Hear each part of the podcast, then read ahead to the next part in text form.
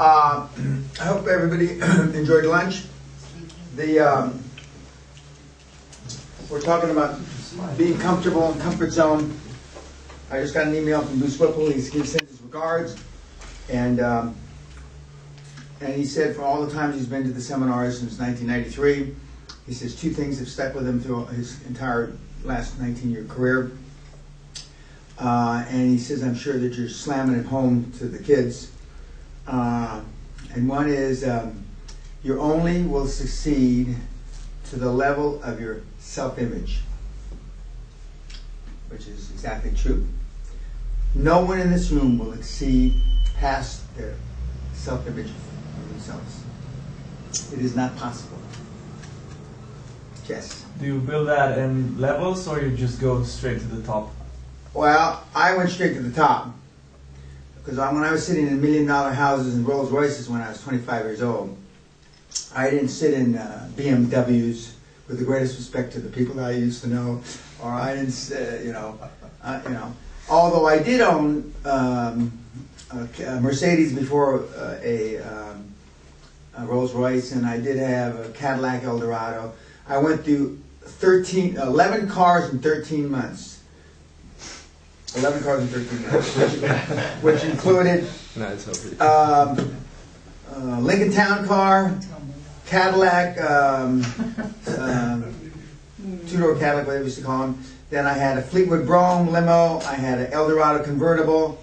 I had a, uh, uh, a uh, two different Mercedes, uh, uh, and then ultimately I had a Rolls, all within the 13-month period. when I was uh, 1972, I was 26 and a half. 26 and a half to 27 and a half, I had um, 11 cars in 13 months. So, um, because for, if, if you've never had that kind of stuff, you don't know the difference other than, you know, you don't know the difference between uh, $75,000 BMW and a $225,000 Rolls. You really don't, because you never had either. You never had either. Uh, and uh, the cars weren't as expensive then. Of course, the dollar was a different thing. And uh, but see, I was telling somebody in Istanbul uh, a few weeks ago. I remember the month, the exact month I first made ten thousand dollars. October 1974. I made ten grand. I remember it so vividly. I remember I went out and bought my first seersucker suit. You know what seersucker is? Seersucker, you know what it is? It's, okay, my first seersucker suit. A brown pinstripe seersucker suit. And I have a blue pinstripe Brooks Brothers seersucker suit I was just looking at uh, yesterday, the day before. And I remember like it was yesterday. 10 grand. Now 10 grand in 1974, uh, you know, doesn't sound like a lot of money to me now, but 10 grand in 1974 was a lot of money. I remember the first month I made 30 grand. I still remember. And I remember what I did. And I still remember the first month I made 50 grand. I still remember the first month I made a million. I still remember the first month I made fucking 50 million. And it was sterling, not dollars. I mean, I can vividly, I can see how I went down to, you know, the, uh, wherever I was. Started at Brooks Brothers and then uh, Carroll and Company, which is a very expensive men's clothing place in Beverly Hills, and then ultimately Savile Row. And I first remember the first suit, bespoke suit. Bespoke means tailor. And the difference between a tailor-made and a handmade suit is handmade is stitched by hand. Okay? And when the buttons are like this, and see if you unbutton two buttons, that means fuck you. That means fuck you. Two buttons unbuttoned. Because sometimes you can unbutton one button. And you know why the, the, suits have buttons? I mean, what, what kind of fucking education you guys get? Okay, because when they were surgeons in the old days in London, they used to be able to roll up their sleeves and still operate, cut on the fucker. That's why there's buttons. Now, most of you don't have buttons. Um, this happens to be a Dunhill. This one, right? Yeah, Dunhill. But I remember all those days and you know, with, with, with, with, with great joy. You can tell in my voice. I remember when I remember I was saying this to my son Derek, uh, you know, and the first month. In fact, the people in Istanbul. I made ten grand in 1974, and it was obvious they weren't making ten grand in 1974. And the uh, although he's a very wealthy guy now. But I remember those things. I remember the first Rolls Royce I got. I mean, I was as proud as a peacock. I mean, you, you couldn't you couldn't you couldn't get much higher off the ground than I was. And I wasn't on drugs. I remember the first time I was driving my 450 SL Mercedes convertible down the street, and uh, a couple of young girls drove up in a Chevy or something, and um, I'm driving to Newport Beach, to the to, to the Newport Beach Yacht Club, and uh, now they didn't know that. And I'm all tan, and my back then I had more hair. My hair is blowing back like this and tan, and they look down and says, "How's the world?"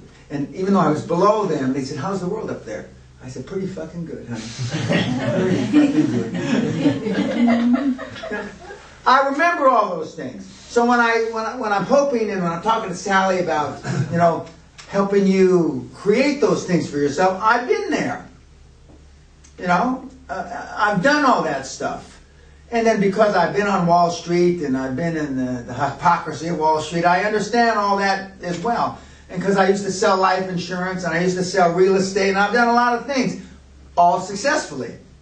All successfully. Because once you get used to being successful, you you don't think of the fucking alternative. It doesn't even enter your little pea brain if you got a little pea brain. You know? Steve Jobs, God rest his soul.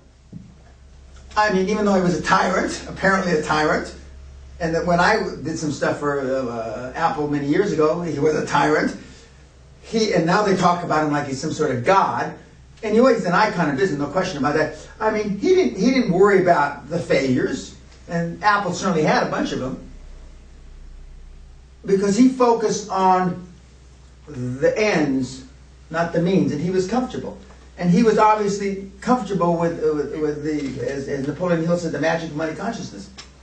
Although he didn't spend the money, he lived in a house that wasn't furnished till the day he died, fully furnished. So, the second thing that Bruce said is, says you'll only raise to the level of uh, you, uh, that you, you, think you belong.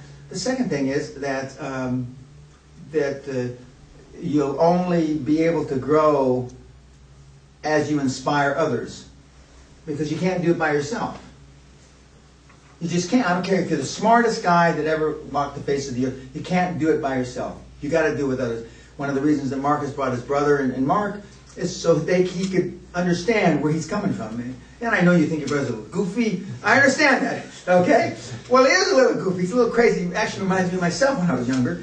You know, but, and the people have been telling me I'm crazy for a long, long time. And, and, you know, most people would be embarrassed. And if I was German, I wouldn't share the story that the dean of the School of Business I went to, the only difference that happened between 1971 and 1991 is Dan's accomplishments, caught up with his big mouth. I remember telling that at a Siemens thing. You know, everybody flinched because that's not a story you would share. You know, because you know, and God, and I was to say God rest Klaus' and he's not dead. He's a, a, very successful guy. But I mean, Klaus kind of held me in reverence, and so, and that's the way the Germans are. You know, that's why they got in trouble back in the 30s. Okay, and so I respect that. But you need to think of yourself that way, and in, unless you think of yourself, you know, you're to have trouble, and you can't do it by yourself. You have to do it with others. And that's why a team, no one person's perfect, and a team can come close to being perfect. And that's why these athletic dynasties like the Lakers, or maybe now the Miami Heat, and the Yankees, and these various sports dynasties, Real Madrid, and all these others, are so successful because they have inbred a lifestyle of success. You know, until recently, Lance Armstrong had that for, uh, uh, you know, bikes you know, and now I feel, I feel bad about that. I already commented on that. That's a tragedy. Um, but you, and you, you don't get that hanging around with bums, and I'm not saying like you hang around with now. And I, you know, they're not bum. You, you, you don't you don't on purpose hang around with bums. You don't. But you grow up with guys, you know girls and guys at school, and you know they're, your friends for 30, 40 years. Uh, and I have friends that we, we had dinner with uh, a few months ago uh, in Las Vegas, Sally and I, that I've known 50 years. Uh, and they're successful in their own rights. Uh, but uh, you know, I see them once in a while. But you you guys are no different than any other group that's come through here in, in the last almost 20 years. You have associations that you feel comfortable with, and the guy you went to school with, you probably feel more comfortable with, or the girl you went to school with, you feel more comfortable with. In some cases, you may feel comfortable with your cousins or your aunts or your uncles, which may not be high performance people. Doesn't mean they're not good people. Doesn't mean you don't love them, etc., etc. But if you want to be a super high performance person and you want to excel at the very top level, you've got to get around people that are fucking smart. Some of you, and you're not here to internet or um, network internet. You're not here to network and swap business cards. That's not what this thing's all about. But there, you, there will be some friendships made and some ongoing business relationships because at least you got one thing in common. You understand what this is all about. Okay? And as I said yesterday, and, I'm, and I beat to death when we come to the last day, never again can you say you don't know how to fucking do it. You may not, you may choose not to do it. God bless you. Buddha bless you. Allah bless you. Whoever wants to fucking bless you. But you can't ever say you don't know how to do it. You may have trouble, great difficulty getting yourself comfortable with doing it because you got to suck up your pantyhose and you got to do things that are outside your comfort zone. And you know, it's like my dad said in 1981 when I got that big award. All I know is he accomplishes without me and in spite of me. Your families can probably say, if they were honest with themselves, they could say the same thing. Very few, other than lovingness and nourishingness and nurturingness and all that stuff, which is all great shit. I mean, very few of our families and siblings and parents have anything to do with our success, other than they're supportive. The, the Williams sisters are a great example. They're supportive. They're supportive when they do things bad. My, my, my dad was supportive of me, but not when I did something bad. You know, he'd give me a fucking beating when I was young to make sure I didn't do it again. And I, for the most part, I didn't do it again. But I got that kind of support. But you know, my parents didn't tell you you can do any, you can be anything you want, because that was beyond their comfort zone. My parents were civil servants. Okay.